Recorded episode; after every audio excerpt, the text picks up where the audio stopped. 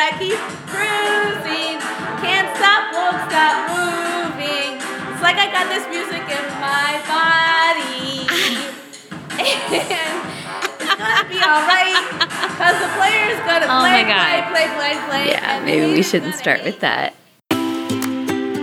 So, oh my God, Reshma Saujani here, and you're listening to my podcast, Brave Not Perfect. I am so mortified because Ashley, my podcast producer, is making me open up this season with me singing Shake It Off, which I totally thought I knew how to sing, but clearly I did not. Because here's the thing we're trying to break free of the cult of perfection and be brave in our everyday lives, even if that means singing karaoke when your voice sounds like a shrieking cat, which mine clearly does. Though I didn't think it was that bad.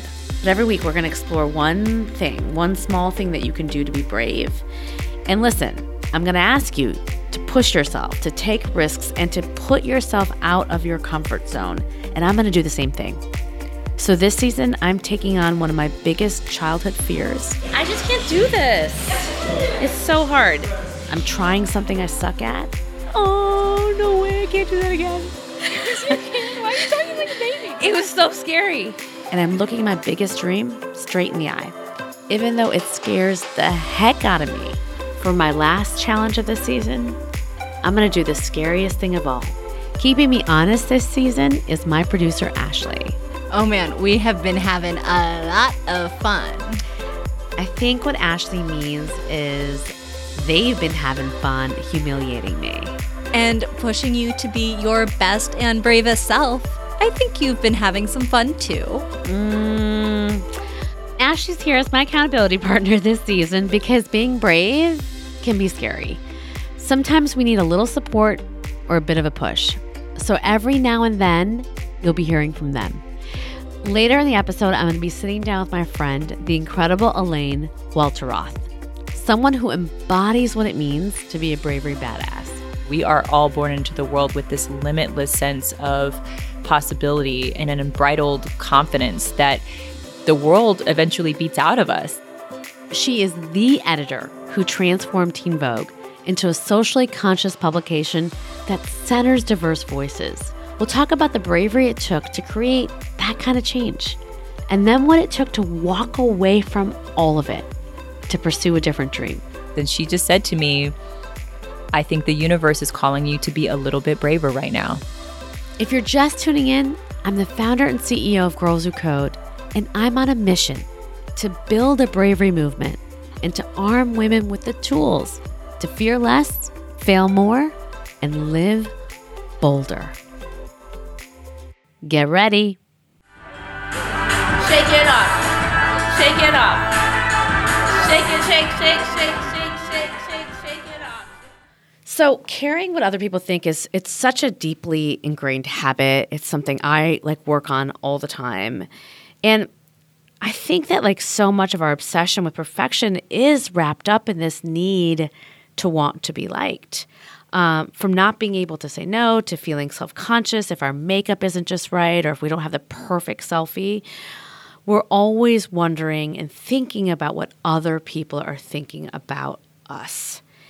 In a minute, we're going to talk about how do you take a deep breath and how do you retrain yourself to let loose a little bit and just not care so much about what other people think. But first, I want to introduce you to this amazing person who we've discovered, Dr. Vanessa Bohns. She's an associate professor of social psychology at Cornell University and the person to talk to about understanding our social anxieties and how much we should actually be worrying about what other people think. The research in social psychology over the past 15 to 20 years has some really heartening findings along those lines. Um, the kind of takeaway from a lot of research lately has been that we tend to exaggerate the extent to which people are sort of paying attention to our faults and the things we're self conscious about. Uh, and we tend to exaggerate how negatively they're judging us for those things. Um, so we think that people are going to judge us for a bad hair day and notice a bad hair day. We think they're going to judge us for you know misspeaking or asking for help, when in fact uh, they either don't see those things, don't judge us as harshly for those things, and sometimes even appreciate some of those things, like asking for help. So, Dr. Bruns, you're saying if I come to work tomorrow with a pair of sweatpants on and no makeup, no one's going to pay attention or notice me? So, and my sort of version of this is getting out of the house with a one and a five year old with mismatched shoes or like one earring in. um, so, it's not that no one's going to notice. It's possible someone will notice. But the sort of first finding, which is called the spotlight effect, uh, is that fewer people are going to notice than you think. So, the spotlight effect is the idea that we think that a spotlight is shining down on our most self conscious uh, sort of traits or flaws, when in fact it's not. And most people are so consumed with what they're thinking about and kind of your overall being that they're not noticing that one little flaw. So interesting. What if it's like, okay, what if it's not mismatched socks or no makeup, but it's like a big thing? So I ran for Congress in 2010. I lost miserably. I mean, shellacking, right? Like, not even close. And I remember the next morning when I woke up, I distinctly remember sitting there in a taxi cab and not wanting to look at my phone because I swore that everybody on Facebook and everybody on Twitter was going to be talking about me, was going to be laughing at me, was going to be saying things that were not nice or even feeling sorry for me. So was that just a figment of my mind? Did that not was that not going to happen because they were too busy focused on themselves? Um, I mean, I think that the negative for us lasts a lot longer than it does for other people. So maybe for a moment, people were paying attention, but then their attention kind of moves on to other things, things that they care about. They have a million other things that they're also thinking about. We continue to obsess and focus on that negative thing, even when it's big. Um, and so, sort of, our memory for that is much, much stronger and longer lasting than other people. Yeah. And so they, they think about it for a couple minutes, a few seconds, and then they're on to like the next thing that they're thinking about. Exactly. Whereas we're just like sitting with it and ruminating over and over and over again. I always say that like it takes me like a month of margaritas to stop thinking about it. Um, so, okay. So we've established that a lot of us care way too much about what people think. Some of your research is also about how hard it is to say no. Talk to me about that it's funny, we don't realize when we're not in the immediate sort of um, circumstance of having to say no to someone who's standing in front of us asking us for something, we don't realize just how hard it is until we're in that moment, and then we just find it incredibly distressing, incredibly uncomfortable. Um, in large part because when we say no, it's not just that we're saying no to the thing that's being asked, we're saying no to the person. Um, it makes us feel really awkward, it makes us feel really guilty. And so lots of times people will just not even bother saying no. They'll say yes to things they don't even want to say yes to because it's just so uncomfortable saying no. So true. I was as you were talking, I was thinking about how many people that I want to say no to that I don't, and how many different circumstances, whether it's like my dad, like, will you, you know, read this contract for me, or my sister who wakes up one day and decides she wants to write a book and she wants me to write the proposal. so I always say, like, every woman I know is like exhausted. And so much of our exhaustion is because we don't know how to say no. So I need strategies, Dr. Bohns. Like, give me some strategies on how to say no.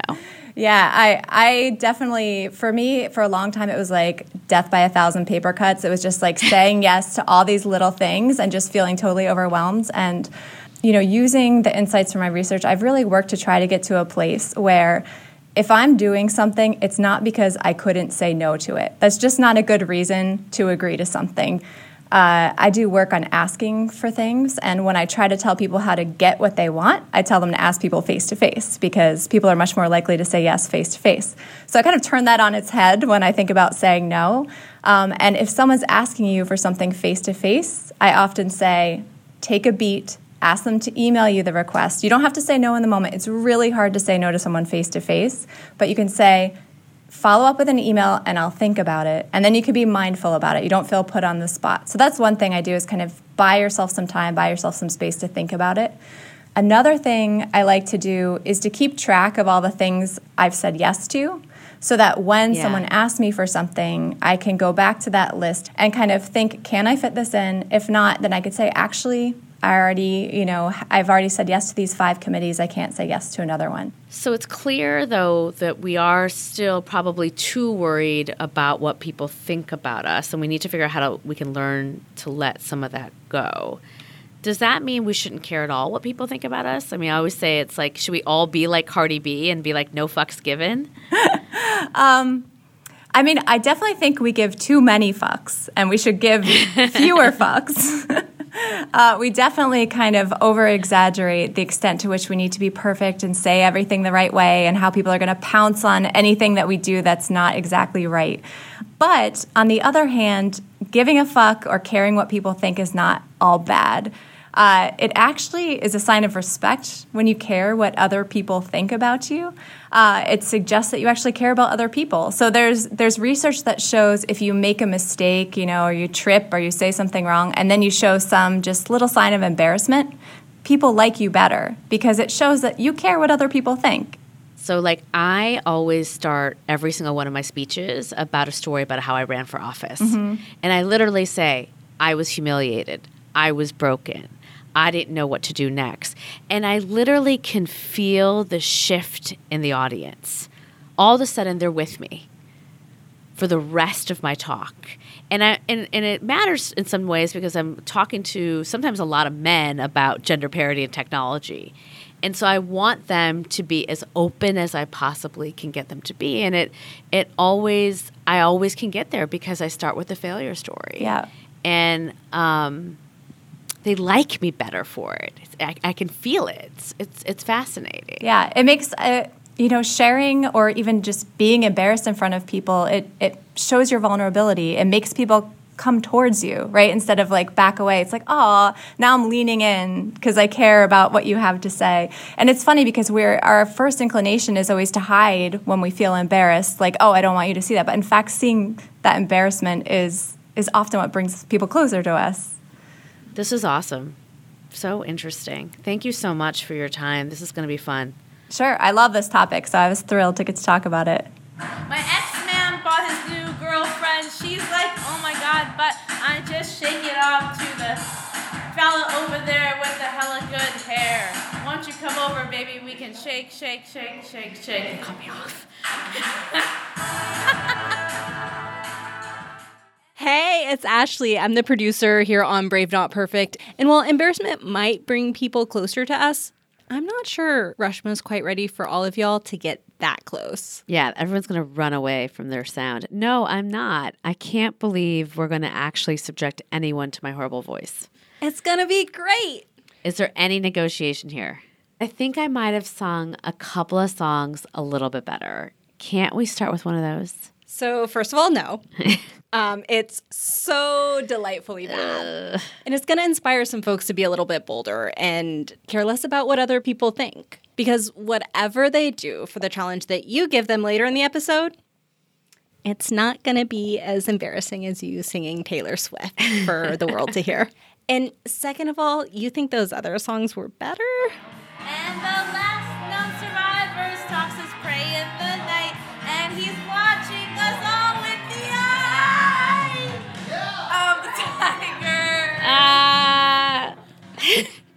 You hear I got a shout though? He was like, yeah. Oh yeah, you you, you got I- to shout. I had a fan. I had a fan. Um, yeah, this is like the most humiliating thing I've ever done, Ashley. We're not done yet. Do you remember that our colleague Charlotte was taking video? Yeah, I thought she was doing that for fun. So you're going to post those on social media. And for those of you listening, Reshma is super easy to find. She's just Reshma Saujani on all of her social channels. Oh my God. Are you serious? That's going to exist forever on the internet. Look, I know I said that I wanted a challenge that was going to help me get rid of like caring what other people think, but I had more like, you know, putting some curlers in my hair in mind. You asked me to hold you accountable during these bravery challenges, yeah? Yes, I did. Um, so I think I remember seeing something in your Brave Not Perfect book about a moment where you were at the airport with curlers in your hair and you had this realization that you just did not care at all. Does that sound familiar? It does. It does. It does. You're right. And it wouldn't be very brave. And I appreciate having an accountability partner like you that's going to help keep me honest. But do we really have to open up the whole episode with people hearing me sing? It's the whole season, just so you know. And yes, absolutely. Um, what's this really all about, Reshma? What's the very first thing you told me when we met? This is about like helping women find their authentic self and to let go of perfectionism, let go of like caring what people think and to live life for them. So, look, I'm happy, Ashley, that you held my feet to the fire and made me sing Shake It Off, and I'm sharing it with the world. Cuz I do I do have a lot of joy when I sing. Even though I have a bad voice, it makes me happy.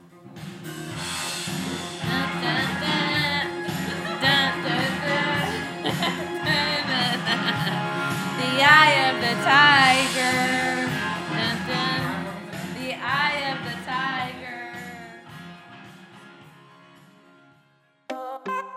So, technology is the center of how our world is changing from the way we work, to the way we live, to the way we buy. And if you want to understand it, you have to talk to the powerful people who make it.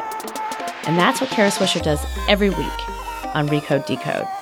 It's a podcast about big ideas like innovation, accountability, and power.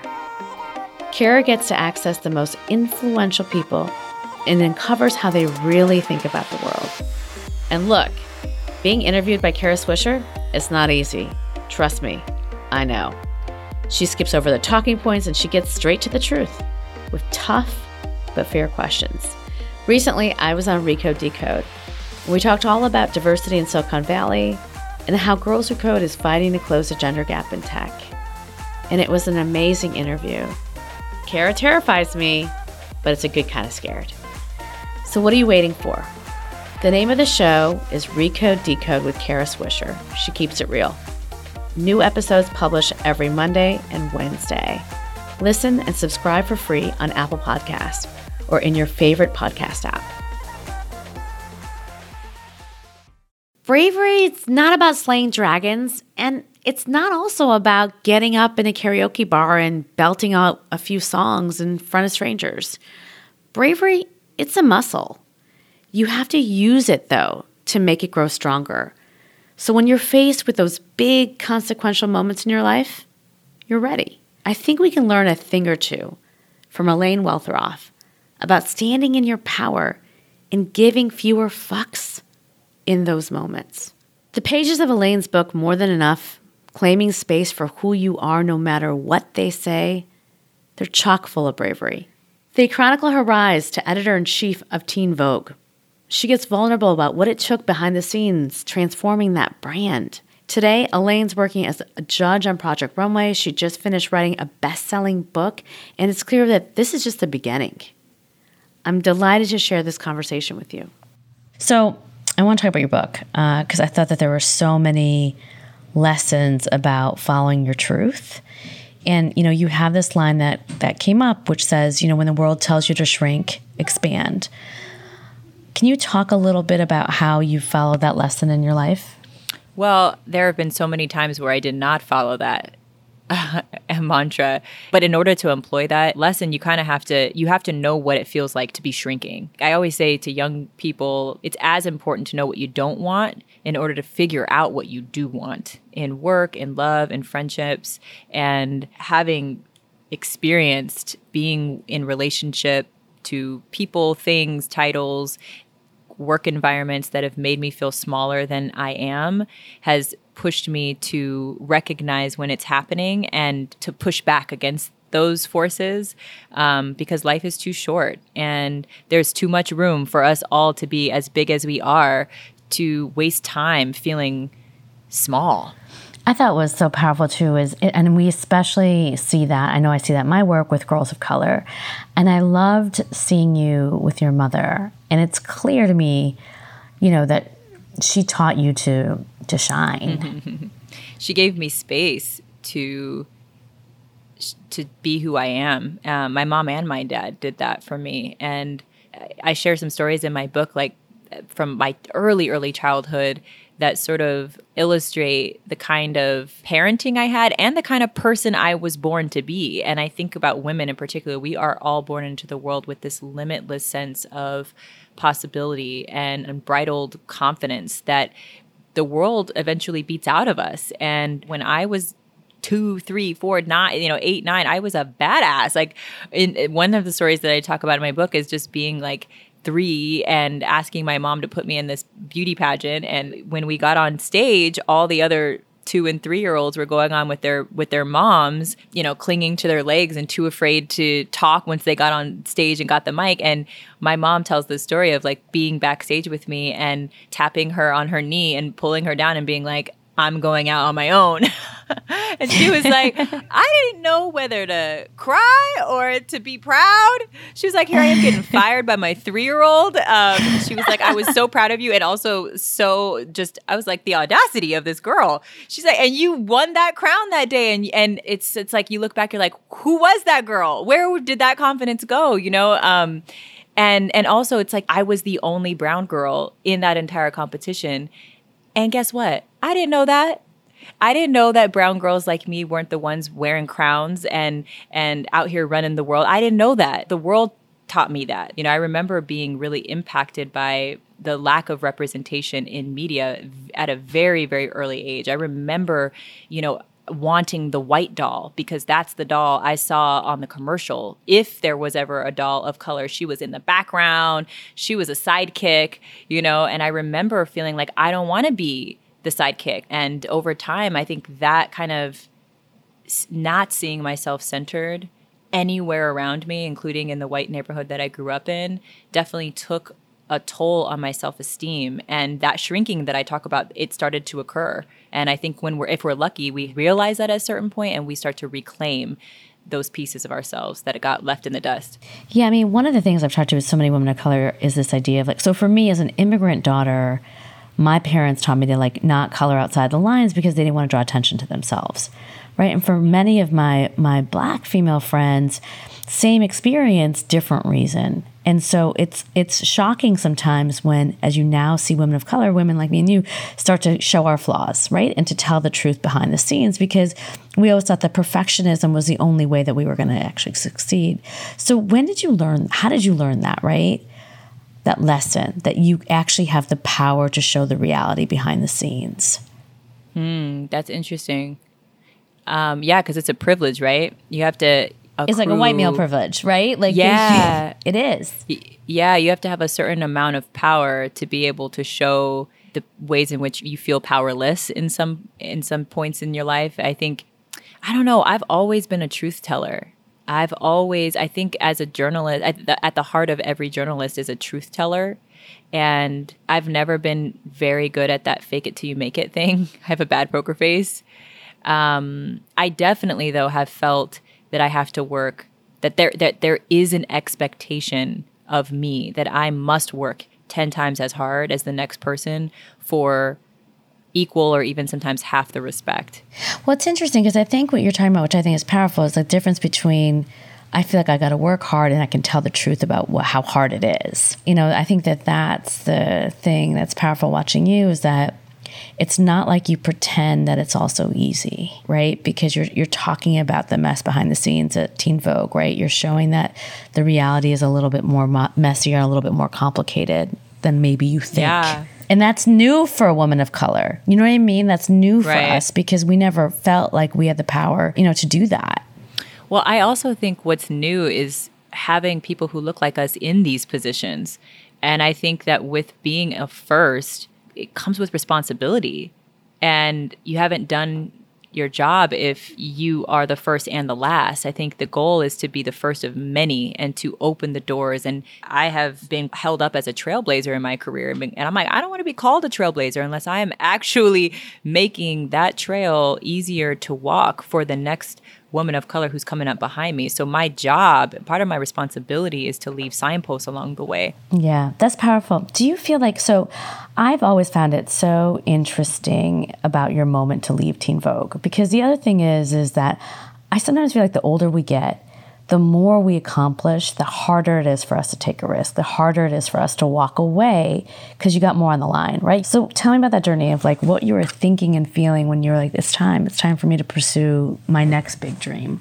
it's very hard to your point it's very hard the older you get you become more and more defined by the job title you have by the sal- the salary that you earn by the relationships that you have and your world can get sort of smaller and smaller and become defined by the four walls of the company that you work at and i did feel that pressure i did see like the ways in which my identity had become so intertwined with being the leader of Teen Vogue at this really pivotal time in culture when Teen Vogue was having a huge moment. And, you know, all of that, I was so proud of it.